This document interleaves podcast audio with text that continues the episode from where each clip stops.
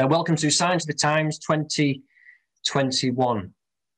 Just think of that time, 2021. For those who are older and much wiser than, than I certainly am, um, who would have thought that in 2021 the Lord Jesus would still remain away? Because for some of you, you have witnessed the, the re-establishment of the, the state of Israel, of God's people coming back to the land. You have been eyewitnesses, as it were, of those wonderful things that God has promised in His Word. We know, don't we, that God's people are His His witnesses, and we look to them um, for this. When we think of the, the last words of the Lord Jesus Christ in the, the book of the Revelation, those things that He would write and prophesy, those things which were shortly to come to pass, and we see them, don't we, unfolding before us as we look back, and most of those things are um, history. We can see the unfolding of those things, of the seals and of the trumpets and of the vials or, or those bowls. And it's incredible, isn't it, if we just turn to Revelation 16, that we are at that end time now that it speaks about as we look through um, prophecy and the history that's gone before and, and thinking of the time in which we live now. It says, doesn't it, in Revelation um, 16 uh, and verse 13, and I saw three unclean spirits like frogs come out of the mouth of the dragon and out of the mouth of the beast and out of the mouth of the false prophet. For they are the spirits of devils working miracles, which go forth unto the kings of the earth and the whole world to gather them to the battle of that great day of God Almighty. And then we get those lovely words that we behold, I come as a thief. Blessed is he that watcheth and keepeth his garments, lest he walk naked and they see his shame. So blessed are they who stay awake, who are alert, and who guard those garments. Similar words to how the, the revelation opens. In Revelation 1, blessed are those that hear and that keep the words, those that guard those words which are, are written down.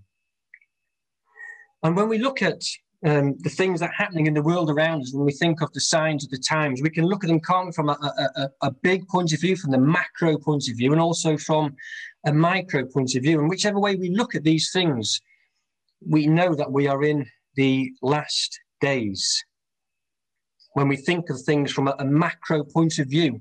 We think of um, God's creation, the seven days of creation. And, and we know, don't we, that one day with the Lord is a thousand years, and a thousand years as one day. And we know that there has been through 6,000 years, as it were, of man's rule. And we look forward to that time of rest when God rested on that seventh day, that time of restitution.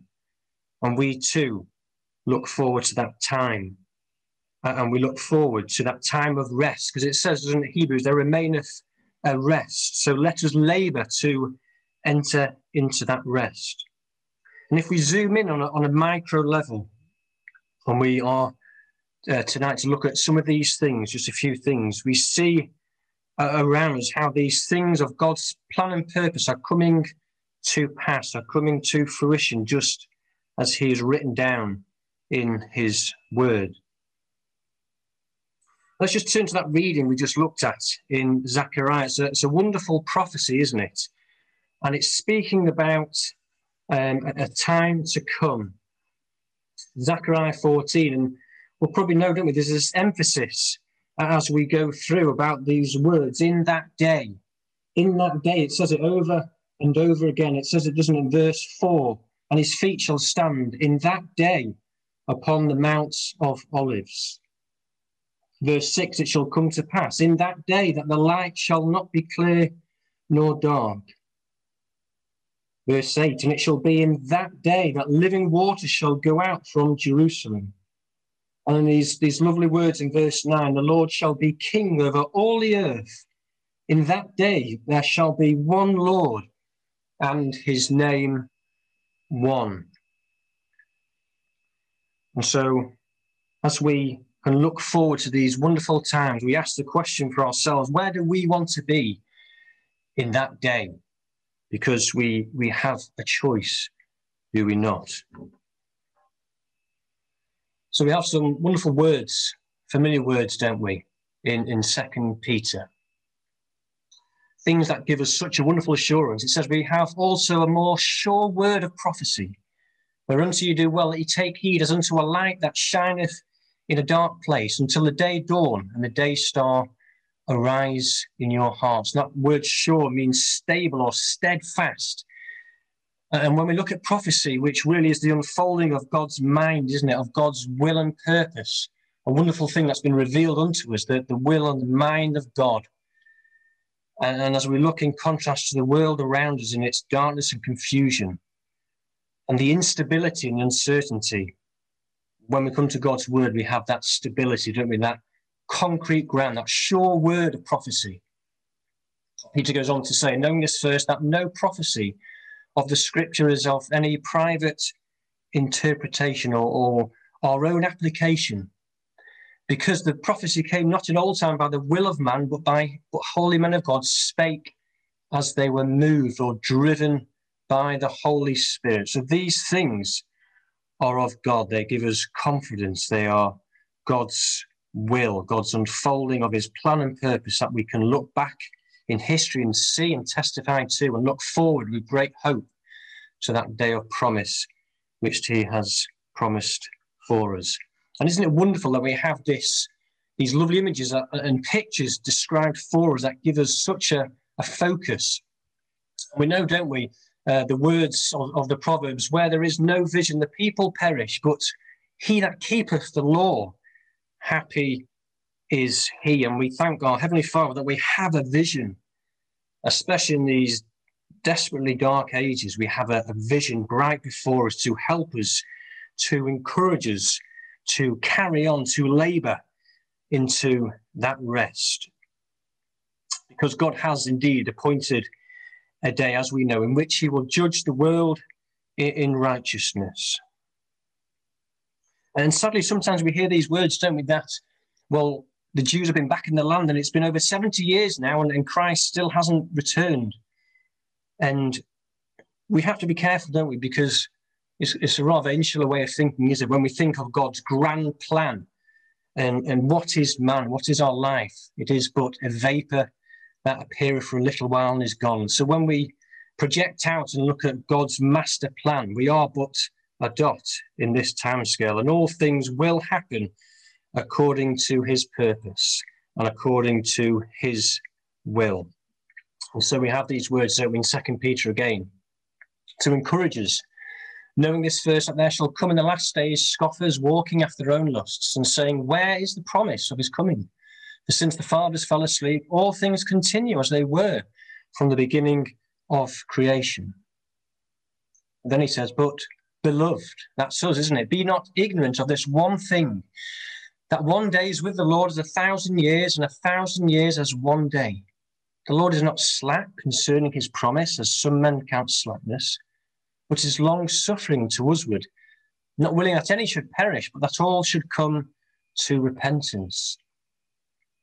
And then we have the exhortation, don't we? Seeing then that all these things shall be dissolved, what manner of persons ought ye to be in all holy conversation and godliness, looking for and hasting unto the coming of the day of God. So, as these things in the world that we see around us, that the world clings to, these things will be dissolved, they're passing away. And so, the finger is, is, is, is on us, his onus is on us, isn't it, to examine ourselves. What manner of persons ought you to be in all holy conversation and godliness, looking for and hasting until the day, till the coming of the day of God. And that word hasting means to await eagerly, to be eagerly anticipating that day. And that's what we should be doing. And hopefully tonight this will help us as we look forward um, to that great day of promise, not with trepidation, but eagerly anticipating the Master's return. And, and prophecy is a, a wonderful thing, isn't it? Because we can look back in history and it helps us to understand where we are now in God's plan and purpose. We can look back and see um, the, the, the, governments and the systems and the powers which have been put in place We can see the apostate church and the warnings that gives for us. We can think of the faithful saints who led very different lives not that many years ago, who were troubled and tortured and, and chased and sadly killed for their belief. And that inspires us, doesn't it? it? gives us confidence when we look at their faith and what they had to go through. And when we look at our lives, especially in, in this country, how easy we have it. And so the warning is for us in this affluent and apathetic age um, that we don't become spiritually dead. And we look to those examples of those that have gone before that gave all, didn't they? And it meant everything to them, the hope of the kingdom. And, and finally, before we start looking at these things, it's a wonderful privilege, isn't it, brothers and sisters, when we think how God's word and his message has been revealed to us. When we look at the churches around us, they're in darkness, aren't they? Gross darkness. We, we thank God that He has revealed these things unto us. What a, a wonderful privilege that we can look forward and we know um, what is coming on this earth. We know that judgment is coming, righteous judgment from God. And we can see these things coming to pass. And so these things can help us and can warn us. And we can speak to our friends and our neighbors, can't we? Because we know the things that are coming on the earth, and we're so we can reach out to them in love. As we know that when the Lord Jesus Christ, many will look to him as the Antichrist to come up and fight against him. And we know these things are coming, so we can help one another and those around us and warn them of this impending judgment and those things which are coming on the earth. And so as we start to, to, to look at these things, as we look through, hopefully, in a sad way, really, we see graphically, don't we, the all the ugliness of, of the flesh, all the deceit and the deception. We, we see the pride of life, don't we? We see um, men fighting for, for power, trying to solve things themselves, leaving God out of the equation. And, and in itself, that can be quite excitational for us that we stand away and apart from the things that we see in the world, that we have a better hope, a sure and certain foundation that we can follow. And we look forward in confidence to that great day of uh, God Almighty. Okay, so let's um, let's have a, a, little look through um, some of these things that we want to, to look at this evening. So we're going to look at some of the things happening in the nations surrounding Israel. Uh, we want to look at um, the, the, spirit of the age in which we're, we're living in, the instability and the social aspect that we see. I also want to look at just briefly um, some of the global issues that we see around in the world today. And finally, want to look at the excitation for ourselves and how all these things can help us and how we can help each other as we walk together um, to God's kingdom. So let's have a look at our first slide here. And so this was an incredible event, wasn't it, really, when we, we look at the Abraham Accords, been mentioned quite a few times before, but this idea of this peace, this first public normalization of relations between Arab uh, countries and Israel since the time of Egypt, not of Egypt in 1979 and Jordan in 1994. Incredible, really when we think about it. And a lot of this was headed, wasn't it, by, by President Trump, that one who was so pro Israel. When we think of Ezekiel 38, when it speaks of that time of, of peace, of that, that northern invasion coming against Israel, to that land of unwalled villages, and to those that dwell at rest and at peace.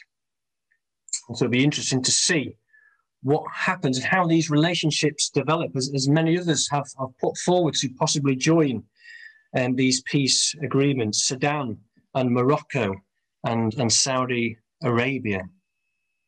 And as we think about these things, we see um, back in January this year how some of these things are beginning to develop, these relationships between Israel and the United uh, Arab Emirates. And we think of, of them and their struggles with food when we look at the um, the UAE, and they depend 95% on food being imported to them. And they've been speaking to Israel and these other countries to make these things more stable as they build up relations with them. And also to do with energy, the Israel's energy minister, it says, has been speaking with Gulf state counterparts, um, with uh, Morocco and Sudan and Bahrain. And so we see some of these ties and these relationships starting to form between Israel and some of these Arab countries. A few years ago, who would have thought that these, these things would happen? And we've these things have developed further. It says Israel opens embassy in the UAE. And also the United Arab Emirates um, cabinet have approved an embassy in Tel Aviv as well. And so we see these relationships developing, developing. And we see the UAE and Bahrain, it calls for a joint stand with Israel in approaching the US on this, on the Iranian threat. And when we think of, of Iran, as we'll look at in a moment, and um, their, their, nuclear energy and the deal that they're trying to um, agree on at the moment, we see these countries and Israel trying to come together as one to deal with this threat. And only just recently, um, with Iran, we, we can see that this, this deal, potential deal, this nuclear deal, it is coming to fruition. If you think about the history of this, it was back in 2015, wasn't it, that Iran agreed a long-term deal on the nuclear program um, due to the, the rumours and the, the, the, danger, wasn't it, of, the, of them developing these nuclear weapons. And inspectors were, were called in to monitor the situation. But then it was back in, in, in 2018 that Trump um, reinstated many sanctions, heavy sanctions on Iran, which caused Iran to, to respond and to reject some of these sanctions. And so, over these last couple of years, it's now come to um, a head, and maybe the next week or two, God willing, we'll see what will happen with this nuclear deal. But the, the point is really, when we look at the, the new president of the United States, when we look at President Biden, very different, isn't he, from um, President Trump and all that he stood for. And Biden is seen really in these negotiations as being quite weak and indecisive. Says Biden has a poor hand when it comes to nuclear talks with Iran. And as we'll see, Biden seeks, it would seem to, um, to reverse the effects and reverse some of these bans and agreements that Trump um, has put in place. Says there, doesn't? When former US President Donald Trump scrapped the Iran nuclear deal and applied a maximum pressure campaign of sanctions, he was widely derided and criticized. It then goes on to say, instead, Tehran is now faced by a more dovish Biden, who is following a similar tack to the Obama administration he was part of since 2009.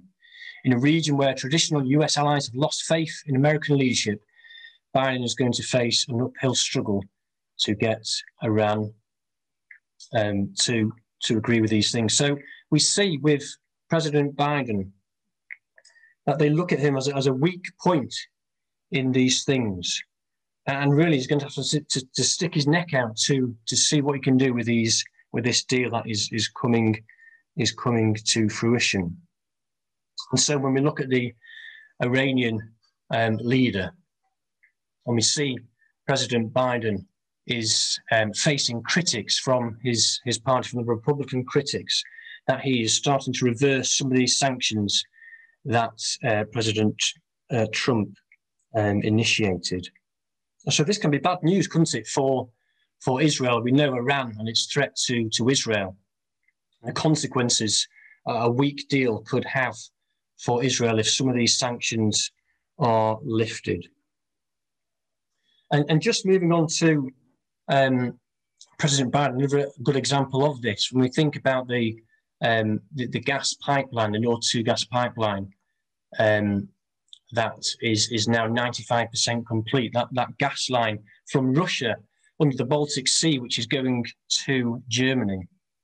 And again, President Trump heavily um, put sanctions on these things. But we see now that Biden is, is under pressure and is starting to um, lift and waver some of these sanctions and, and, and troubled by his relationship with, with Germany, not wanting to upset his relationship with Germany. So we see um, this, this weakness, as it were, of Biden moving away and um, very much so from the, the thinking of, of, President Trump and his party as he looks to, to waiver these sanctions of the Russian pipeline. And we'll look at this a little bit later on, some of the effects that this could have um, later on this year. And when we look at what other people um, people think of, of Biden, um, especially in, in Europe. It says most Europeans rejoiced at Joe Biden's victory in, in the November US presidential election. But they don't do not look as Biden as a strong character, do they? Do you not think he can help America make a comeback as the preeminent global leader. And so, whereas maybe under, under Trump's regime, they were looking to him, now they evaluate the EU and their own country's systems much more positively than that of the US. They are looking to, to Berlin rather than Washington as the most popular partner. And so we see this, this, this weakening of power, so it would appear, under the Biden regime. People losing trust and faith in him. Well, let's just have a quick look at this, this man, Biden. So he's only the, the second um, uh, Catholic uh, president of, uh, of America. But when we look at his objectives, they're very different to, to President Trump. Trump was very pro Israel, wasn't he? This Israel first policy. Think of the things that he did. He moved the US state embassy to Jerusalem, he stopped funding to Palestinians, he recognized Israeli sovereignty over the Golan Heights. But let's look at some of the objectives of Biden. They're very different. He, he's plowing in nearly $2 trillion to the coronavirus relief package. He's very big on climate change. He's hoping to, by 2050, have a 100% clean economy. He's heavily investing into infrastructure, infrastructure and into immigration. And we think of, of President Trump. He was imposing these bans on, on immigration, especially from the, the Muslim countries. And, and now Biden is seeking to reverse those bans. He's also reversing bans on transgender Americans joining the military. And so he's got a radically diverse cabinet, very different to that of President Trump. And we see there it talks of equity, inclusion, and unity. And so Biden seems very pro Europe. He's just announced a six trillion budget plan, infrastructure uh, plan, sorry, which is looking at infrastructure, education, and climate change. So these going forward are the things that he is focusing in on. And we see very little mention of Israel. It's as though he's walking away from Israel and leaving that power vacuum behind. So Biden often talks a, a, good talk, and we know that there is this um, this this conversation, this meeting between himself and President Putin coming up, and he, he talks a tough tone on Russia. He says here, doesn't see that.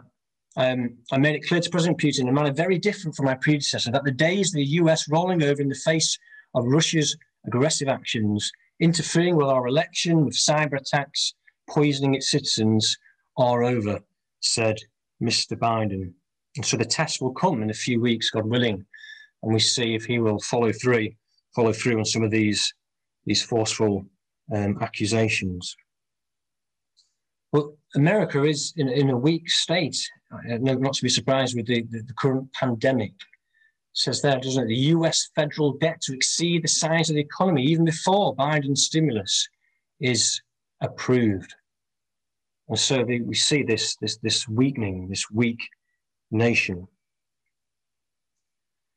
And we see here Biden modest Middle East medicine. We see him here in this graphic walking away, as it were, tiptoeing um, carefully away from the, the Middle East as he wants to address these things to do with China and climate change. So we see a, a complete reversal, really, from the um, from the era of, of Trump. And, and so it would seem that we have this, this, this great weakness here from Biden compared to his, his predecessor. And really, we see a good example of this maybe when we, we think back and um, back to the 90s in our own country in the UK and those that were in power. We think of the, the Tory um, leaders, Thatcher and John Major.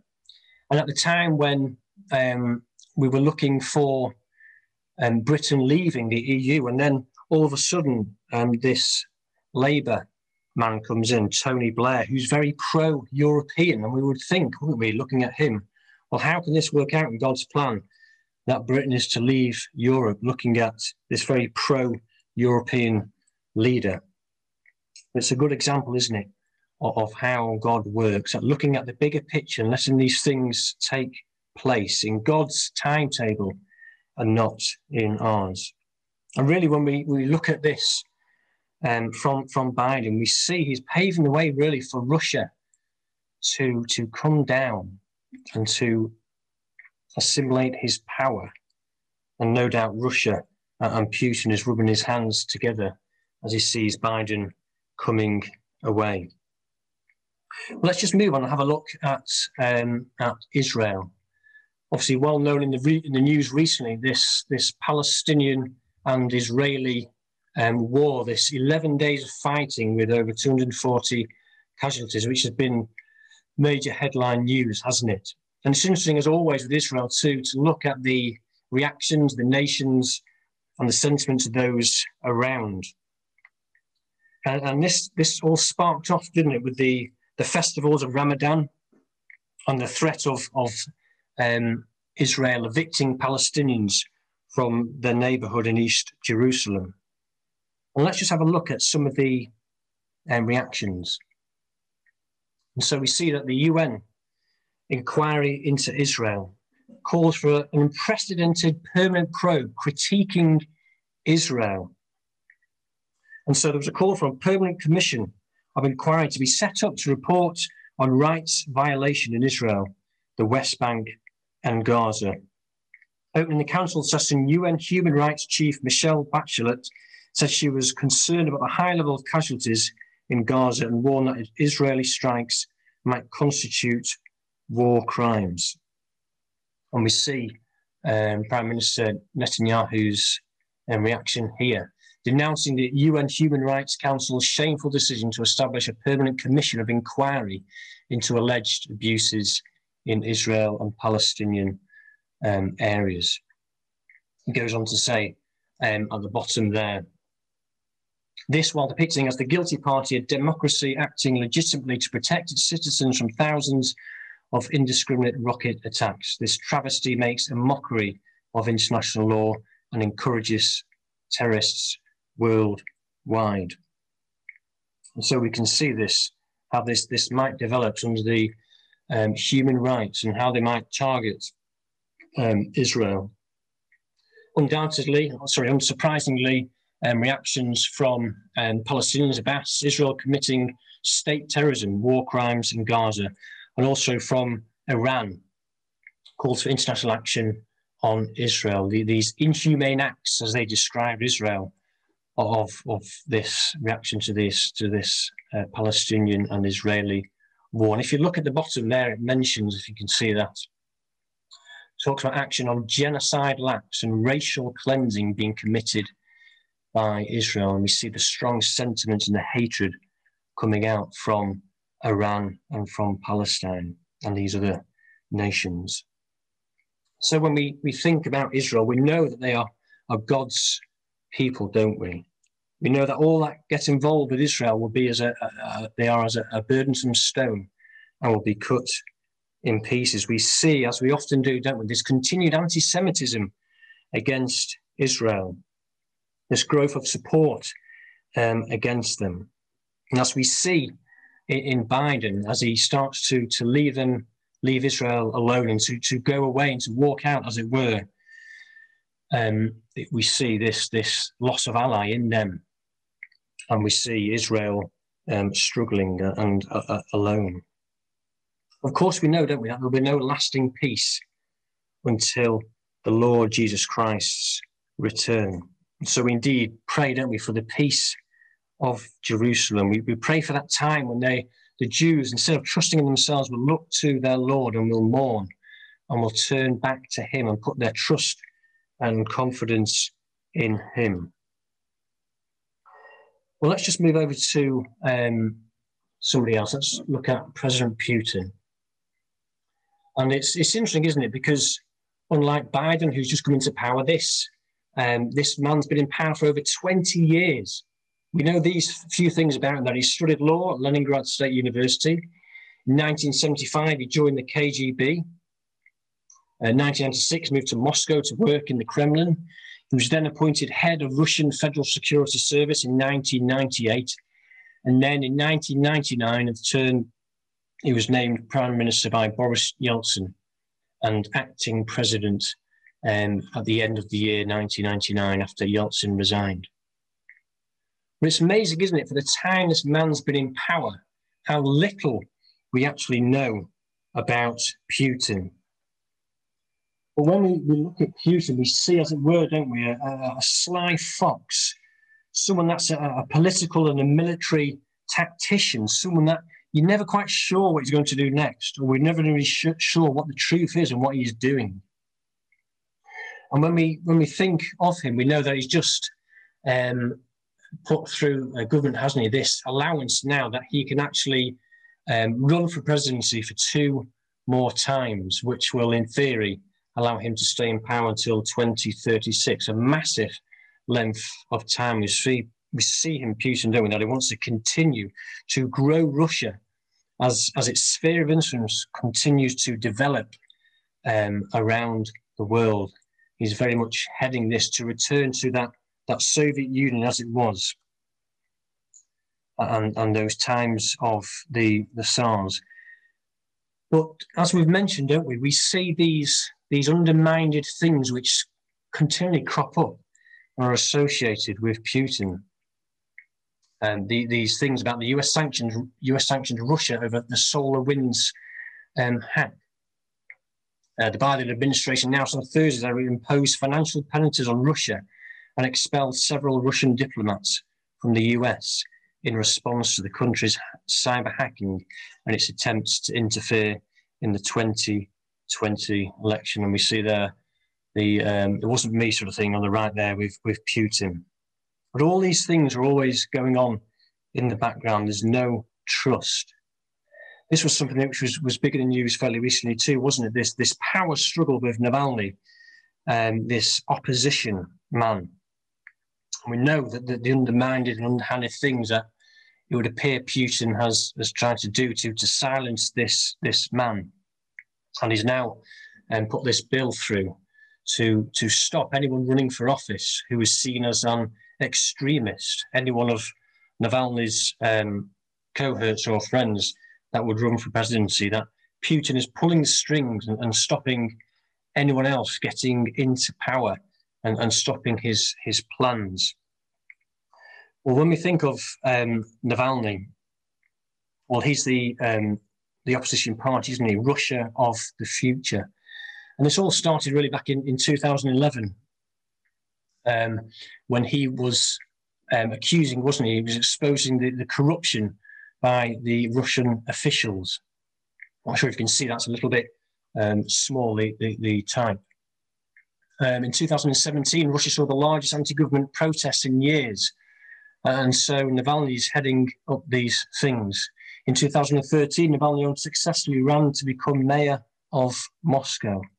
And then in 2018, he began the leader of the opposition party, Russia of the Future but was barred from running for presidency because of his criminal record. So we see Putin trying to, to silence this, this man and to stop any uprising against him and his reign of power. Also, when we, in recent events of the last few months, and we see these tensions, don't we, between the Ukraine and Russia. And Putin says Ukraine is becoming anti-Russian. Putin says, and we, we know um, that from these Russian these Russian um, the massing Russian troops on the Ukraine border. But basically, what is what is happening here is that um, the president of the Ukraine uh, court placed Viktor Medvedchuk, a pro-Russian politician and personal friend of Putin, under house arrest, and that's caused these reactions um, from Putin. Uh, and Putin sees this as a, a cleansing of, of, the country's political space. You see that, that Russia's been holding these Black Sea drills amid Ukraine tensions. And also, it's interesting that Russian passports have been handed out um, to areas here in the Ukraine. And this was, of, of, course, what happened before they annexed Crimea, these handing out of, of these passports. And so people look uh, with concern and worry as um, to, to, see what will happen with the Ukraine and what uh, Russia will do. So we see that Russian troops are still on the Ukraine's border. Nearly 100,000 troops, it's thought, are to be on the, on the borders of the Ukraine. And Putin says here, Ukraine is becoming an anti-Russia and pledges response. And, and for all the things that Putin says, we can certainly agree that when he says something like that, that he will pledge a response and a response um, will come. Also, when we think about how Putin is expanding his power, this, this new base in, in Trefoil in, in the Arctic that, that Russia is trying to stake a claim to. Uh, and many others are, are, trying to stake a claim. And, and if you if you look online and see some of these videos, you can see this this massive base and this weaponry which he is amassing in this region. So Russia are, are, are staking a claim to it, this area where there is believed to be much oil and gas reserves in, in the Arctic. Also, recently, we, we see this um, the, the Russian World War II victory parade the show of, of Russian mighty strength and power. And it's incredible, isn't it? When we think not that many years um, ago, how debased and, and how weakened and disgraced Russia was. And yet, um, 20, 30 years later, we see the, the complete opposite, a complete reversal in so many ways. This, this mighty Northern Confederacy, this mighty Northern power, which is slowly and surely amassing um, its power and putting its influence throughout the, the world. We see this, don't we? we mentioned this earlier. Um, the Nord 2 um, pipeline, possibly finished this year, it's believed 95% finished. And we see again Biden to looking to waiver these sanctions as it's to be finished. And we might think, well, what are the implications of this? Well, there are many reasons really to oppose um, to oppose this. It's obviously going to bypass the existing line that runs through the, the Ukraine at the moment. It's going to go straight to Germany and have a, a, a great influence there. We see Russia coming into the heart of, of Europe. It will obviously add additional leverage, wouldn't it, to, to Russia, who would be in control of, of how much gas flows through this pipeline and, and its ability to turn it on and to turn it off. And also, um, we see that with this, this sphere of influence as Russia bypasses the Ukraine. And in doing so, Russia will no longer have to pay them billions of dollars of transit fees. And so we can see how this can, can weaken the Ukraine, and it, it would appear is seeking to, to take over. Another underhanded thing you may or may not have seen it says here Putin's shadow warriors stake claim to Syria's oil. And so we have this almost underground network. It's described as a shadowy Russian mercenary group known as Wagner, which has played a pivotal role in Moscow's destabilizing activities around the world. And these deals are, are, presumably being struck up um, uh, around the world. It says there, doesn't it? The deal comes as Moscow seeks to entrench its strategic foothold in Syria and, by extension, further expand its reach into the Mediterranean. So we can see um, the, the fingers of Putin, all these pies he's got his fingers in, haven't they? These um, areas of influence and power he's constantly um, doing and striking different deals. Very difficult to, to keep up with. And, and that's just the sort of person that he seems to be a, a tremendously excellent tactician as he's growing his sphere of influence. And we see, as it were, this cloud, this storm growing in the north. And so we see here um, US Russian. Excuse me that minute, sorry, I can't see the. Uh, US Russian standoff to take center stage as Biden and Putin agree meeting. And this is the meeting we were mentioning earlier, that's to happen in the next few weeks, um, God willing. And this is some of the, the sentiments that have come from Biden. The US president has called Mr. Putin a killer, and relations are so low with the allegations of hacking and election interference. So we see a, a cold response. Um, it would be good to want it to be a fly on the wall in this meeting. He says in response, Russia recalled its ambassador to the US for the first time in more than 20 years. We see this, this cold relations, which is to be expected, isn't it? This power of the North and Biden, that from the Confederacy in the South. And so to, to summarize this, this section, we see Russia, don't we, continuing to amass weaponry and power and influence, and yet nobody really knows do with it, his next move. Nothing is, is quite as it seems. And so we know, don't we, from Ezekiel 38 that this, this power is going to come down into the land of Israel. And at that time, no one is going to be able to withstand his power and his force, the speed of which he comes down, that great company, as it's described, that will come like a storm to cover the land and that will look to take a spoil from Israel. But we know and can be comforted, don't we, from the word of God, that these things are coming and that God will intervene and the Lord Jesus Christ and the saints to put down this Russian power. And, and the aim and the conclusion of all these things is that God's name will be magnified among the nations, not Putin's, but God's name will be magnified and exalted in the sight of all these nations. And it's a, a wonderful prospect for that time to come. And that pride and the power of man will be abased and put down. Well, let's quickly move on to have a quick look at, um, at the UK. Incredible times, really, aren't they? I mean, this has been, we might say, dragging on for a long time.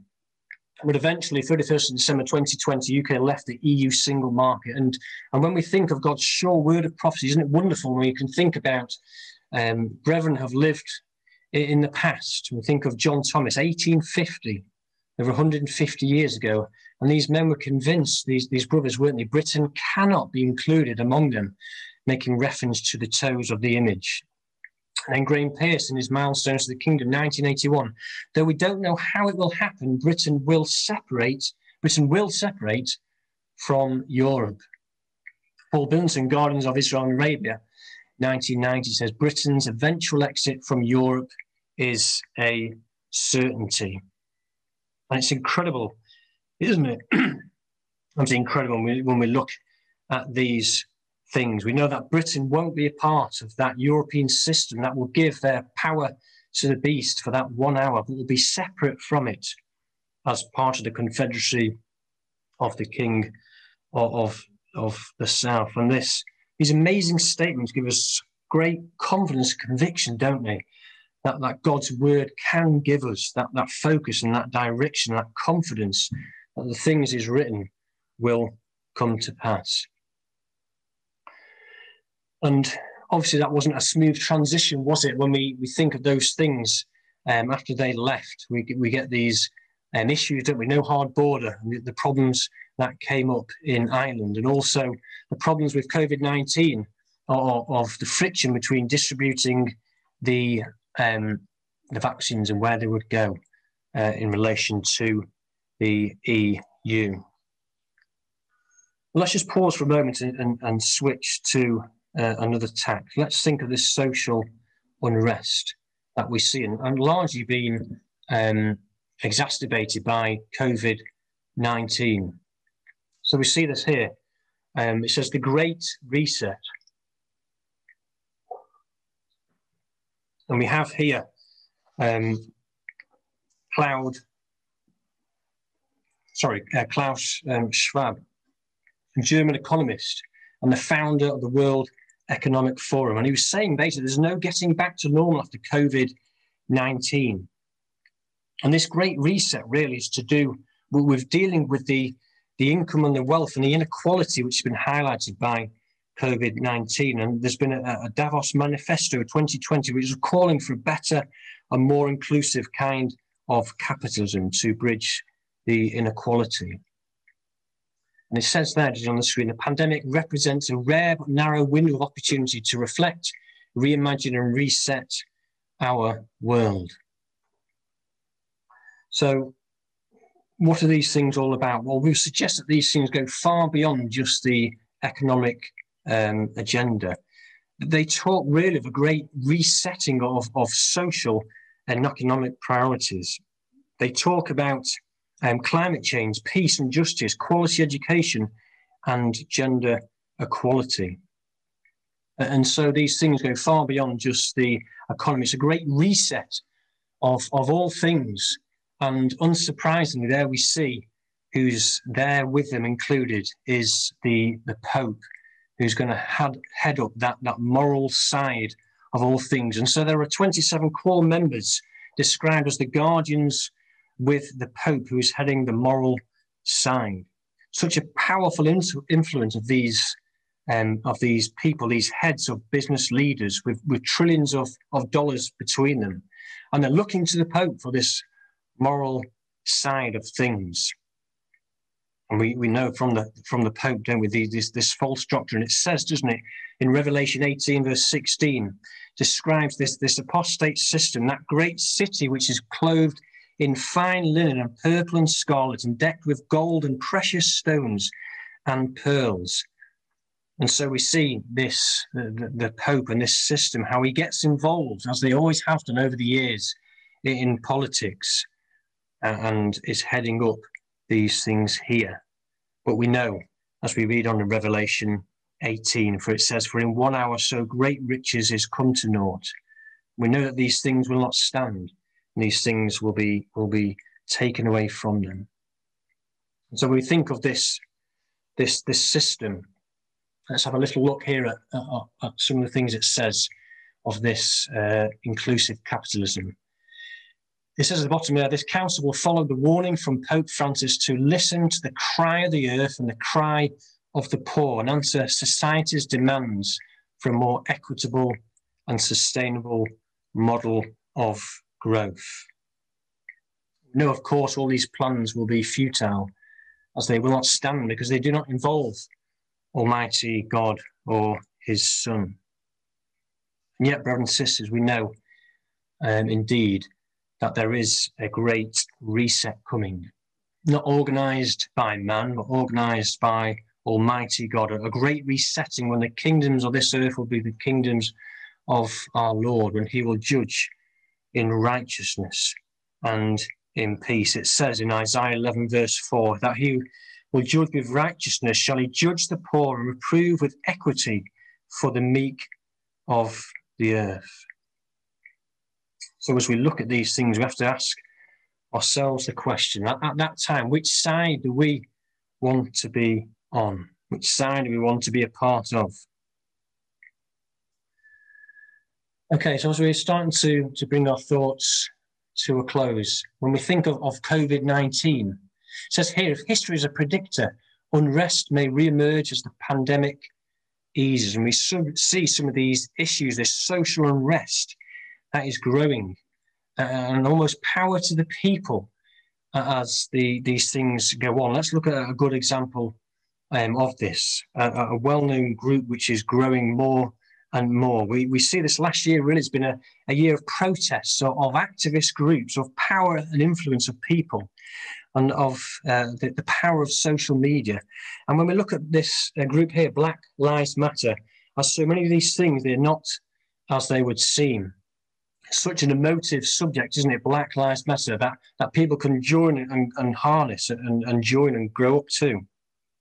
But we know when we look into the details of these things that they go far beyond what they project to say.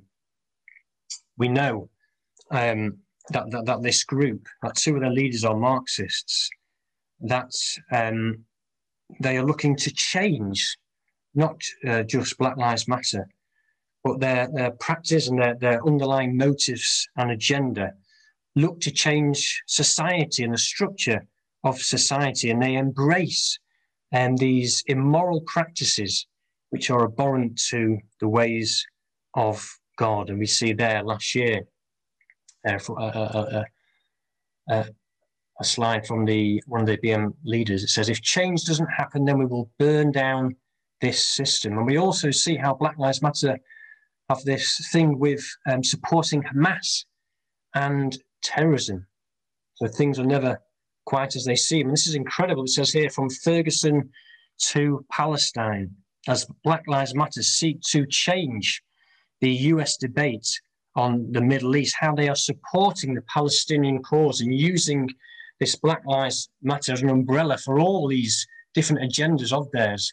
It says on the right there, don't we? Palestinian lives matter. And it says at the bottom of that slide there, in Congress, a lawmaker who cut her teeth as Black Lives Matter organizer and who has compared her clashes with police to those faced by Palestinians. So two very different situations, but we see how this these, these things can grow and be used um, in many different ways to support their agenda.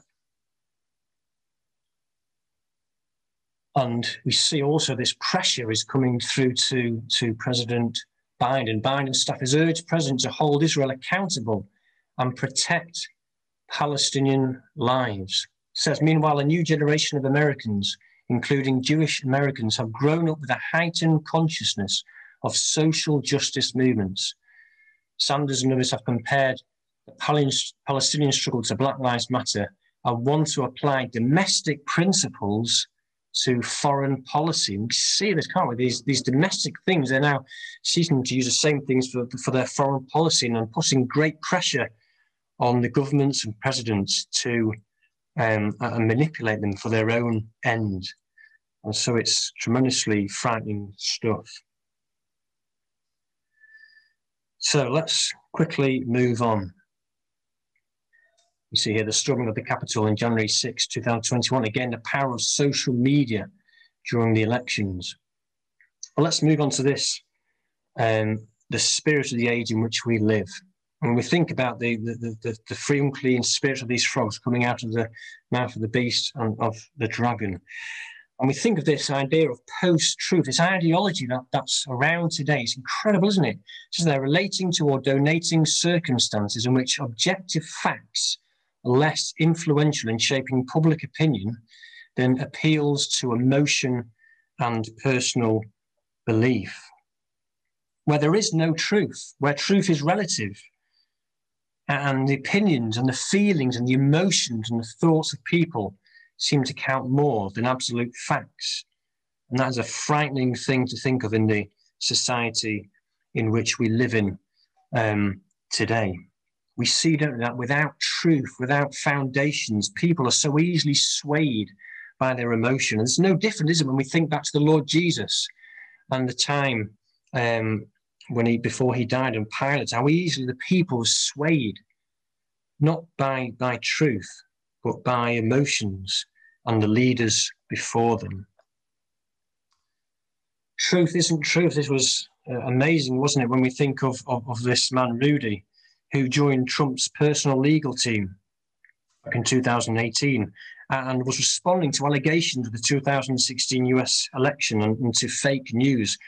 And it was comical to watch as a, a news reporter um, was speaking to him about this. And, and he was saying, truth isn't truth and the, the news uh, broadcaster was laughing, and it's just ridiculous, isn't it? What what is truth? How can truth not be true? How people can argue these things is incredible.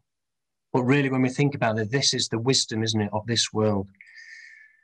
And it's the warning for us not to get involved with man's philosophies, with man's ideologies, these so called clever people, because their teachings and practices are, are, are, ludicrous, aren't they?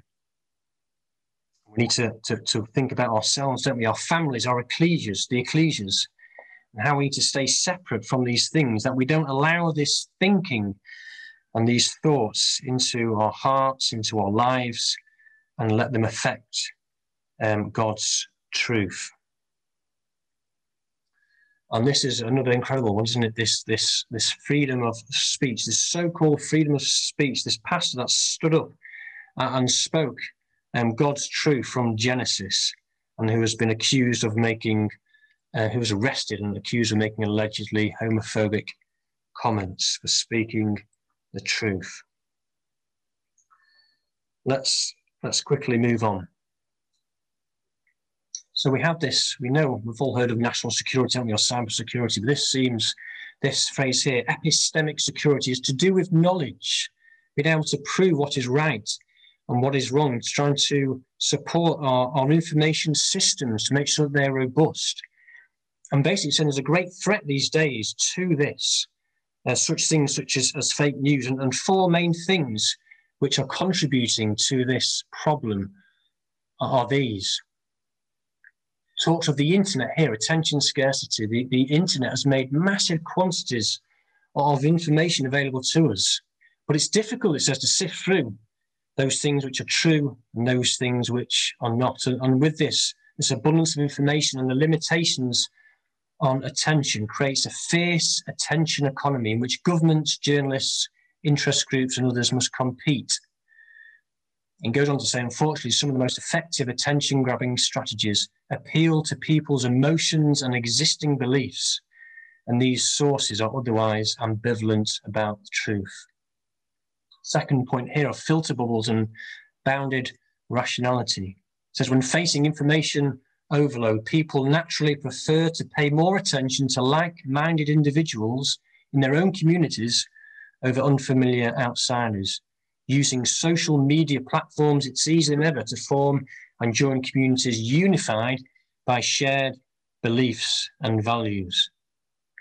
And another couple here, it talks about adversaries and blunderers. It says actors who intentionally manipulate information to maliciously mislead or deceive information recipients in order to lead them to false beliefs called adversaries. And it goes on to say adversaries mount adversarial attacks to incite people to action based on misleading or false information.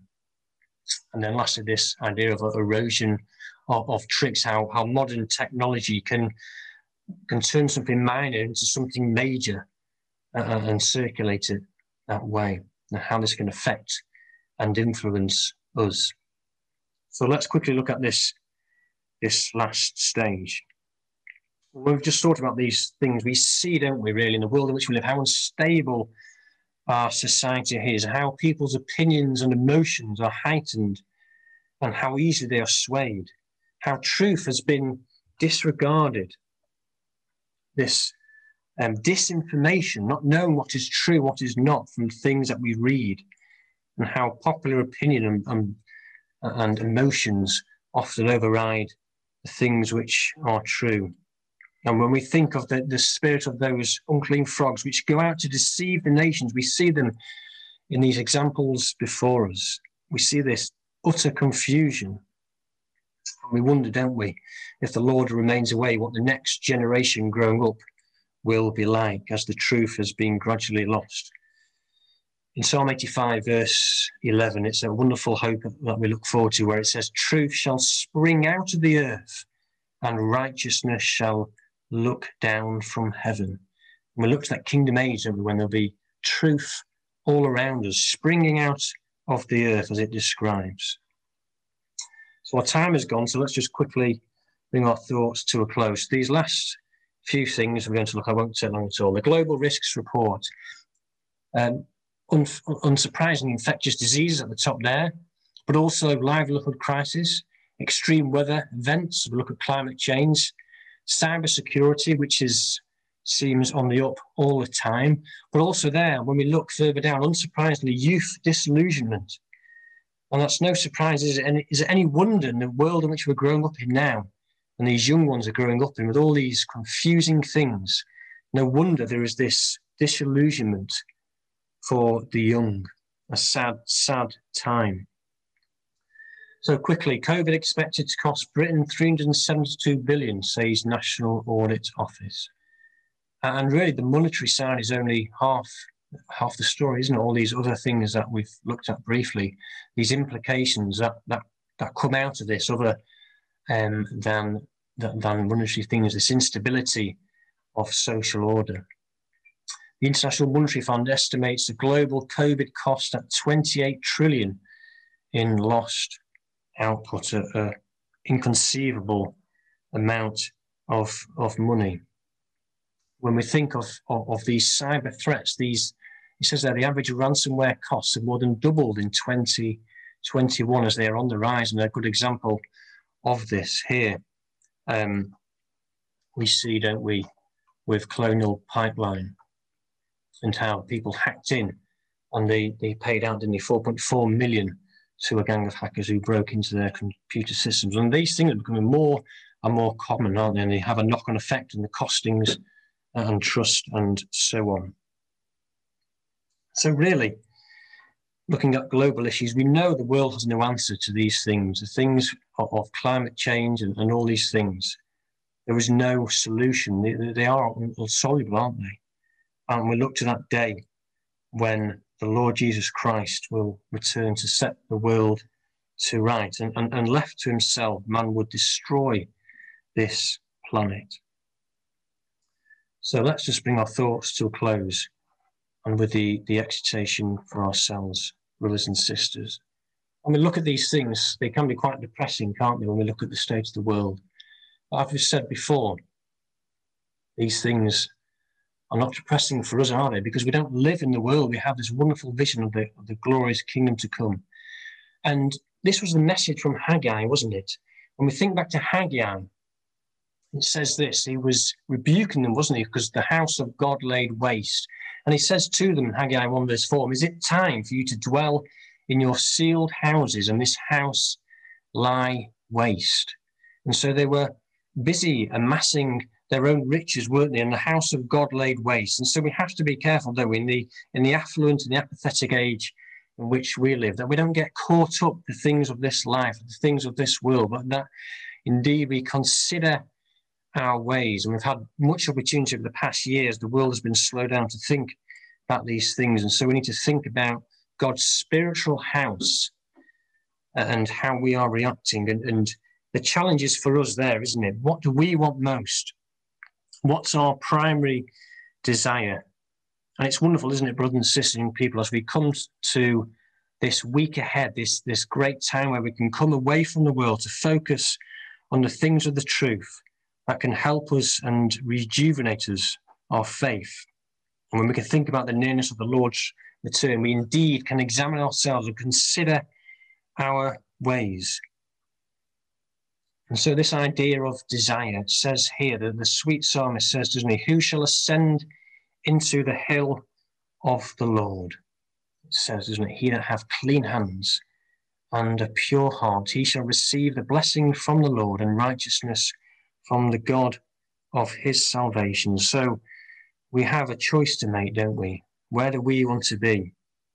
Do we want to be with the Lord in that day? Or do we want to be left behind with this evil world? And so, brothers and sisters, in conclusion, now is is not the time, is it, to to rest, to put our confidence in the riches of our of, of our own riches. The world is indeed passing away with all the affections and the lusts thereof that great reset is coming, isn't it? Not the, the reset that the world speaks of, but the reset of the Lord God sending his son and establishing his wonderful kingdom. So it's time to invest our time in ourselves, in our families, in our ecclesias, to keep ourselves separate, to keep ourselves focused on that wonderful hope that waits each and every one of us. Be that our, our desires are heightened, our visions are sharpened, and our resolve is strengthened. May our lamps be trimmed and burning brightly, ready to meet the bridegroom as we as we lift up our heads, for our Redeemer surely cometh. Says, doesn't it? For yet a little while, and he that shall come will come, and will not tarry. Even so come, Lord Jesus.